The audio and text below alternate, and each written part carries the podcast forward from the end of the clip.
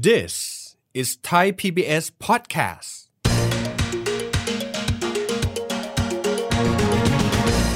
ตอนนี้บริษัทขนาดยักษ์ของสหรัฐอเมริกานะครับ หลากหลายแบรนด์เองได้มีการเข้าไปจับจองพื้นที่ในโลกเสมือนจริง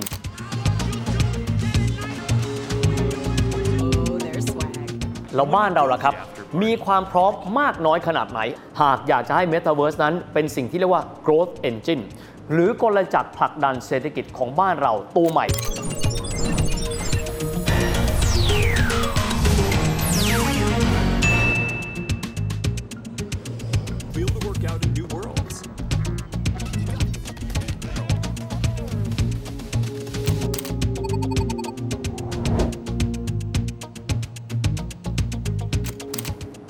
สวัสดีครับท่านผู้ชมทุกท่านครับ ยินดีต้อนรับเข้าสู่รายการเศรษฐกิจติดบ้านนะครับ รายการที่จะทำให้ข่าวเศรษฐกิจนั้นเป็นข่าวที่ดูแล้ว ไม่ไกลตัวท่านอีกต่อไป เพราะว่า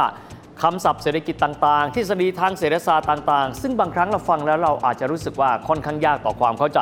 วันนี้เราจะมาอธิบายให้ท่านฟังแบบง่าย ๆ กันด้วยนะครับ และวันนี้รายการเศรษฐกิจติดบ้านของเราจะพาทุกท่านไปยังอนาคตครับ ตอนนี้ถ้าว่าหันไปที่ไหนแล้วพูดถึงบอกว่าเศรษฐกิจแห่งอนาคตคืออะไร ต้องได้ยินคำคำหนึ่งอยู่เสมอเลยครับ นั่นก็คือคำว่า Metaverse ครับ ในวันนี้เราจะมาคุยนะครับว่า Metaverse นั้นคืออะไร มันเป็นสิ่งที่จะเป็นโอกาสทางเศรษฐกิจให้กับโลกทั้งใบ รวมถึงเศรษฐกิจไทยได้มากน้อยขนาดไหน องค์ประกอบของเขามีอะไรกันบ้าง และสำคัญมาก ๆ เลย เราสังคมไทยเราก็ต้องหันมามองครับ ถ้าหากว่ามันจะกลายเป็นกลจักรทางเศรษฐกิจตัวใหม่แล้ว บ้านเราล่ะครับ มีความพร้อมขนาดไหนในการที่จะเดินหน้า และเก็บเกี่ยวโอกาสจากโลกของ Metaverse กันด้วย แต่อันดับแรกเลยครับคำว่า Metaverse หลายท่านบอกว่าระยะหลังได้ยินบ่อยๆ มันเกิดมาจากอะไรกันบ้างคำตอบง่ายนิดเดียวครับ เพราะว่าเจ้าพ่อ Facebook หรือว่ามาร์คซักเกอร์เบิร์กนะครับได้มีการเปลี่ยนชื่อบริษัทของตัวเขาเองนะครับจากเดิมที่มีชื่อว่าบริษัท Facebook เปลี่ยนขึ้นมาเป็นชื่อบริษัทเมตาหลายท่านก็ถามถามว่าเมตามันคืออะไร มันก็คือย่อมาจากคำว่า Metaverse ครับ เพราะว่าเขามีความเชื่อมั่นว่าโลกใบนี้จะเดินหน้าเข้าสู่สังคม Metaverse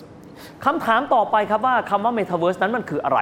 ท่านลองจินตนาการดูว่าในโลกปัจจุบันนี้ตั้งแต่ที่มีการแพร่ระบาดของโควิด เราทำหลายสิ่งหลายอย่างครับ โดยที่เรานั้นมิได้จำเป็นที่จะต้องเอากายภาพของเรานั้นเข้าไปอยู่ในที่นั้น เช่น การที่เราพูดคุยสัมมนากันนะครับ การที่เราเข้าไปดูนิทรรศการที่ก็เรียกกันว่าเสมือนจริง สิ่งเหล่านี้แหละครับจะถูกพัฒนาไปอีกขั้นหนึ่ง และกลายเป็นโลกเมตาเวิร์สดังนั้นคำว่าเมตาเวิร์สครับนิยามของเขาก็คือว่าโลกที่เสมือนจริง แต่ทีนี้โลกที่จะเสมือนจริงที่จะเกิดขึ้น แล้วเหมือนกับชีวิตของเราทุกสิ่งทุกอย่างนั้นเกิดขึ้นได้ เช่น เราสามารถรู้สึกว่าเราไปดูคอนเสิร์ตได้ เราสามารถที่จะเข้าไปนะครับมีปฏิสัมพันธ์ในโลกของการมีนิทรรศการได้ เหมือนกับเราเข้าไปอยู่จริง ๆ มันจำเป็นต้องมีการใช้อุปกรณ์ต่างๆนะครับ เช่น แว่นตา VR AR แบบนี้เป็นต้น แล้วโลกแบบนี้มันจะมีค่าจริงหรือไม่ มันเกินจริงหรือเปล่านะครับ ในส่วนนี้เลยอยากต้องอธิบายแบบนี้ ใครก็ตามที่อาจจะคิดว่าโลกเมตาเวิร์สนั้นมันไกลตัว ท่านลองจินตนาการไปครับ ประมาณสัก 20 กว่าปี ถ้ามีคนบอกท่านว่าทุกคนจะต้องเข้าสู่โลกแห่งอินเทอร์เน็ต วันหนึ่งเราจะมีการซื้อขายของในอินเทอร์เน็ต ย้อนกลับไปสัก 20 ปีนะฮะ ท่านจะพูดว่าคนนี้คงฝันเฟื่องไปแล้ว สติเฟื่องหรือเปล่า แต่ท้ายที่สุดเราต้องยอมรับนะครับว่าวันนี้หลายสิ่งหลายอย่างเลยที่เราคิดว่ามันเป็นไปไม่ได้ เช่น การช้อปปิ้งออนไลน์ก็ดี การที่เราจะทำธุรกรรมออนไลน์ก็ดี เกิดขึ้นได้เพราะว่าอินเทอร์เน็ต ทีนี้มาดูกันบ้างนะครับว่าคำว่า Metaverse นี้เนี่ยองค์ประกอบของเขาประกอบไปด้วยอะไรกันบ้างนะครับสำหรับตัว Metaverse เองก็คงจะเหมือนกับโลก ซึ่งมีความเกี่ยวข้องกันกับโลกไซเบอร์ โลกอินเทอร์เน็ต พื้นฐานเลยครับจำเป็นที่จะต้องมีโครงสร้างพื้นฐานกันก่อน ไม่ว่าจะเป็นเรื่องของคลื่นความถี่ก็ดี ไม่ว่าจะเป็นเรื่องของ Cloud Computing หลายท่านถามเอ๊ะ Cloud Computing แปลว่าอะไร จากเดิมเราเคยเก็บข้อมูลเอาไว้นะครับ ในกล่องซึ่งเป็นที่เก็บข้อมูล แต่ในยุคปัจจุบันครับ เราสามารถที่จะเอาข้อมูลของเรานั้น เข้าไปใส่เอาไว้ที่เขาเปรียบเทียบกันว่าใส่เอาไว้เหมือนใส่เอาไว้ในก้อนเมฆแต่นอกเหนือไปจากนี้ครับจำเป็นต้องมีอุปกรณ์ครับ เชื่อมต่อระหว่างตัวเรากับโลกแห่งจินตนาการเหล่านั้น จนกระทั่งเราสามารถที่จะเข้าไป และมีปฏิสัมพันธ์กับโลกเสมือนแบบนั้นได้อย่างเต็มที่ อีกส่วนหนึ่งสำคัญไม่แพ้กันครับ และคนไทยน่าจะเก่ง คือเรื่องของตัวคอนเทนต์ เนื้อหาก็ดี เรื่องของซอฟต์แวร์ และสิ่งต่างๆ ที่จะเป็นองค์ประกอบเพิ่มเติมขึ้นมาทำให้โลกที่ว่าเสมือนจริงนั้น ประกอบไปด้วยองค์ประกอบที่ครบถ้วนเหมือนกันกับเราอยู่ในโลกแห่งกายภาพกันด้วย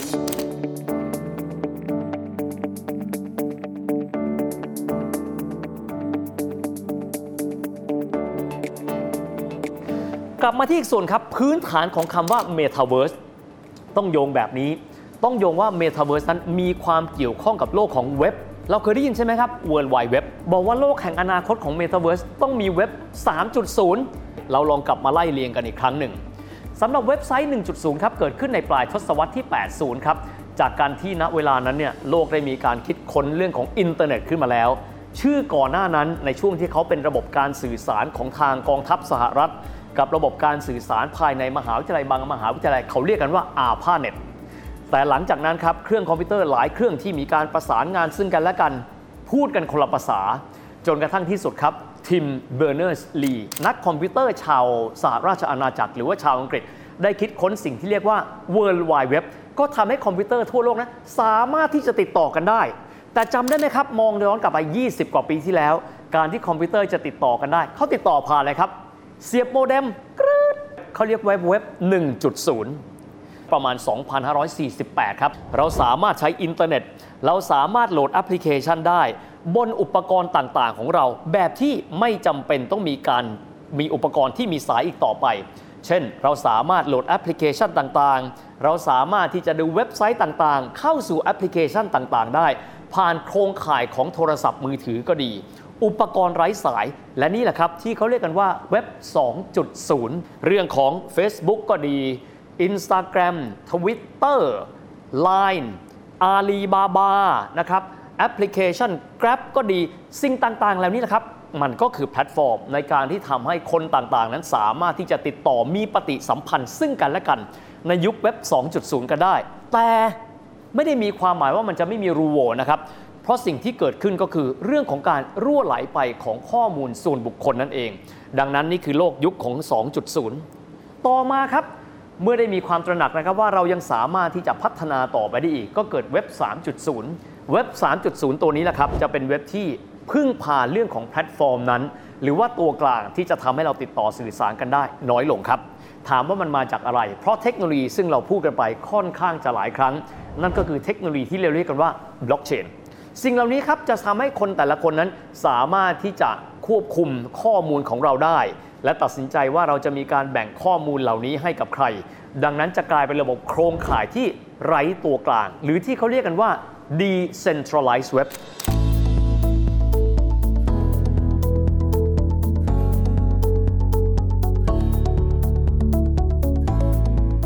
ต้องบอกว่าตอนนี้บริษัทขนาดยักษ์ของสหรัฐอเมริกานะครับ แต่ละบริษัทเองก็พยายามครับในการที่จะพัฒนาแพลตฟอร์มต่างๆ เหล่านี้ เพื่อที่จะให้โลกเสมือนจริงนั้นเกิดขึ้นมาได้ อย่างที่บอกตอนนี้ท่านไปดูท่านอาจจะรู้สึกประหลาดใจนะครับ ร้านค้าต่างๆ เช่นไนกี้ก็ดีกุชชี่เองก็ดี ได้เข้าไปมีร้านของตัวเองในโลกเสมือนจริงแล้ว หลากหลายแบรนด์เองได้มีการเข้าไปจับจองพื้นที่ในโลกเสมือนจริง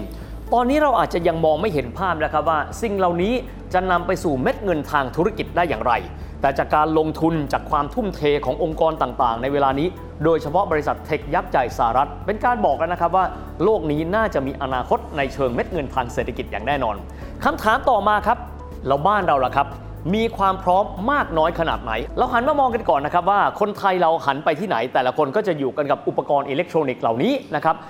พบว่าประเทศไทยถือได้ว่าเป็นประเทศที่มีอันดับสูงอันดับต้นๆเลย ในเรื่องของการใช้นะครับเทคโนโลยีไซเบอร์แบบนี้ ไม่ว่าจะเป็นเรื่องของ internet banking ไม่ว่าจะเป็นเรื่องของ online shopping เป็นเรื่องของอีคอมเมิร์ซรวมถึงเรื่องของการถือครองนะครับสินทรัพย์ดิจิทัล รวมถึงเรื่องของสกุลเงินดิจิทัล ที่เราเรียกกันว่า digital currency เหล่านี้กันด้วย แต่ทั้งนี้ทั้งนั้นถ้าหากว่าเราไปมองกันแล้วจะพบแบบนี้ ถึงแม้ว่าคนไทยเอง จะเป็นประเทศที่มีการใช้งานเรื่องของอินเทอร์เน็ตก็ดี เรื่องของโลกไซเบอร์ก็ดี โลกดิจิทัลก็ดี แต่ถ้าเราไปดูความพร้อมในมิติอื่น เราต้องบอกแบบนี้ครับว่าประเทศเราเองนะครับก็ถือได้ว่าอาจจะมีขีดจำกัดบางประการ ซึ่งเราเองจะต้องห่วงและคำนึง และหาทางในการที่จะพัฒนา หากว่าเราต้องการที่จะเห็นตัว Metaverse หรือว่าเศรษฐกิจแบบเว็บ 3.0 นั้น เป็นพื้นฐานของการสร้างมูลค่าเพิ่มให้กับตัวเศรษฐกิจไทยกันด้วยครับ เรามาดูกันบ้างนะครับว่าอุปสรรคของคนไทยในการที่จะเดินหน้าไปสู่การพัฒนา หากอยากจะให้ Metaverse นั้นเป็นสิ่งที่เรียกว่า growth engine หรือกลจักรผลักดันเศรษฐกิจของบ้านเราตัวใหม่ ประกอบด้วยอะไรบ้าง เราไปดูกันแต่ละอย่างกันครับ ประการที่หนึ่งเลยครับ การที่จะเดินหน้าเข้า Metaverse กันได้ มันไม่ใช่เข้าไปดื้อๆนะครับ แต่เราจำเป็นที่จะต้องมีอุปกรณ์ต่างๆ ด้วย ก็จะเป็นฮาร์ดแวร์ตัวใหม่ ๆ ในการที่ทำให้เรานั้นสามารถเข้าไปสู่ ในโลกเสมือนเหล่านั้นได้ด้วย ไม่ว่าจะเป็น VR Virtual Reality หรือว่า AR Augmented Reality ถ้าถามว่ามันคืออะไรเมื่อเข้าไปแล้วก็จะมีกราฟิกต่างๆนะครับทำให้เรามีความรู้สึกว่าเราเข้าไปสู่อีกโลกหนึ่ง ประการที่สองนะครับเราไปดูเรื่องของทักษะความสามารถในการใช้เทคโนโลยีดิจิทัลกันบ้าง สิ่งนี้เป็นการประเมินจาก WEF หรือว่า World Economic Forum พบว่าทักษะการใช้เทคโนโลยีของบ้านเรานั้น อยู่ในอันดับที่ 63 จาก 141 ประเทศ ถัดจากนั้นครับเรามาดูอีกส่วนหนึ่งกันบ้าง ในเรื่องของความสามารถซึ่งได้รับการประเมินนะครับโดยองค์กรซึ่งถือได้ว่าเป็นสถาบันพัฒนาการจัดการหรือว่า IMD เป็นเรื่องของทักษะ IMD เขาประเมินออกมาแบบนี้ครับว่าบ้านเรานั้นมีเรื่องของทักษะค่อนข้างดี แต่สิ่งที่ต้องมีการพัฒนาคือเรื่องของการฝึกอบรม เรื่องของกำลังคนหรือว่า man power ในการที่จะต่อยอดบรรดาเทคโนโลยีเหล่านี้เพิ่มเติมออกไปด้วย แต่ไม่แต่เพียงแค่นั้นนะครับเราอาจจะมีข้อห่วงกังวลอีก 3-4 ประการ ถ้าหากว่าเราต้องการที่จะเดินหน้าไปในการพัฒนาให้เมตาเวิร์สเป็นอีกหนึ่งกลจักรสำคัญของเศรษฐกิจไทยครับ ข้อห่วงกังวลเอาข้อแรกก่อนเลยนะครับ หากว่าทุกคนสามารถที่จะเข้าไปมีโอกาสใหม่ๆ ใน Metaverse กันได้ สิ่งที่ต้องระวังมากๆเลยนะครับ ก็คือเรื่องของ Cyber Security หรือว่าความปลอดภัยของการใช้เทคโนโลยีดิจิทัล เพราะว่าเราแต่ละคนเองก็จะมีข้อมูลซึ่งเป็นส่วนตัว ดังนั้นมิตินี้ Cyber Security ความปลอดภัยของตัวระบบเป็นสิ่งที่มีความสำคัญเป็นอันดับต้นๆนอกเหนือไปจากนี้ตัวบทกฎหมายเองครับ จำเป็นที่ต้องมีการพัฒนาเป็นการรองรับ และให้โอกาสการเติบโตของโลกเมตาเวิร์สให้เกิดขึ้นนะครับตอนนี้ต้องยอมรับว่าปรากฏการณ์นี้เกิดขึ้นทั่วโลกเลย คือพัฒนาการเทคโนโลยีนั้นเดินหน้าไปแล้ว แต่กฎหมายเองนะครับยังไม่สามารถที่จะรองรับพัฒนาการเหล่านั้นได้ทัน ถ้าหากว่าเรามองในแง่ของการใช้เงินดิจิทัลนะครับซึ่งก็จะเป็นสกุลเงินที่ใช้กันอยู่ในโลกเมตาเวิร์สนั้น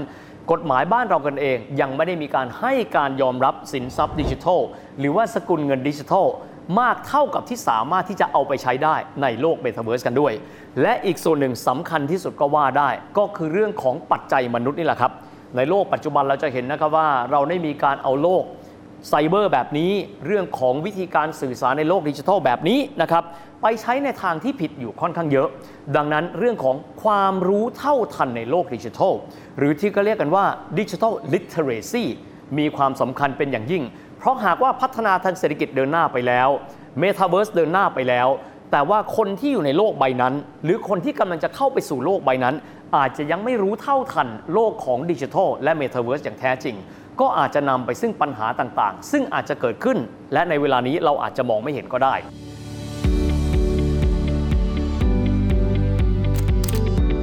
ดังนั้นโดยสรุปรวมนะครับต้องบอกแบบนี้ว่า Metaverse เองน่าจะเป็นกลจักรในการพัฒนาเศรษฐกิจ ไม่ใช่แต่เพียงของบ้านเรา แต่ว่าทั้งโลกใบนี้ ไทยเองก็จะต้องเริ่มใส่ใจแล้วนะครับว่าหากว่าเราต้องการที่จะใช้ Metaverse นั้น เป็นเครื่องจักรในการต่อยอดทางเศรษฐกิจดิจิทัลของเราแล้ว เราจะต้องทำอะไรกันบ้าง แต่ขณะเดียวกันหากว่ามีความเสี่ยงในมุมใด ก็จะต้องร่วมกันคิด ร่วมกันตระหนักแล้วนะครับว่า พลเมืองไซเบอร์ ที่ในอนาคตจะเป็นส่วนหนึ่งของ Metaverse นั้น เราจะต้องมีการปรับตัวอย่างไรบ้าง และทั้งหมดนี้นะครับก็คือรายการเศรษฐกิจติดบ้านนะครับ หวังเป็นอย่างยิ่งนะครับว่ารายการของเราจะทำให้ประเด็นทางเศรษฐกิจ ซึ่งในปัจจุบันต้องบอกว่ารวมไปเรื่องของประเด็นเทคโนโลยีด้วยเนี่ยนะฮะมีความสำคัญอย่างไร และสามารถทำให้ทุกท่านเข้าใจศัพท์ต่างๆ เหล่านี้ได้ง่ายขึ้น พื่อที่เวลาท่านติดตามข่าวเศรษฐกิจ จะได้รู้สึกว่ามันไม่ยากอีกต่อไป เพราะข่าวเศรษฐกิจไม่ใช่เรื่องที่ไกลตัวเลยนะครับสำหรับวันนี้เวลาหมดลงแล้ว พบกันใหม่โอกาสหน้า สวัสดีครับ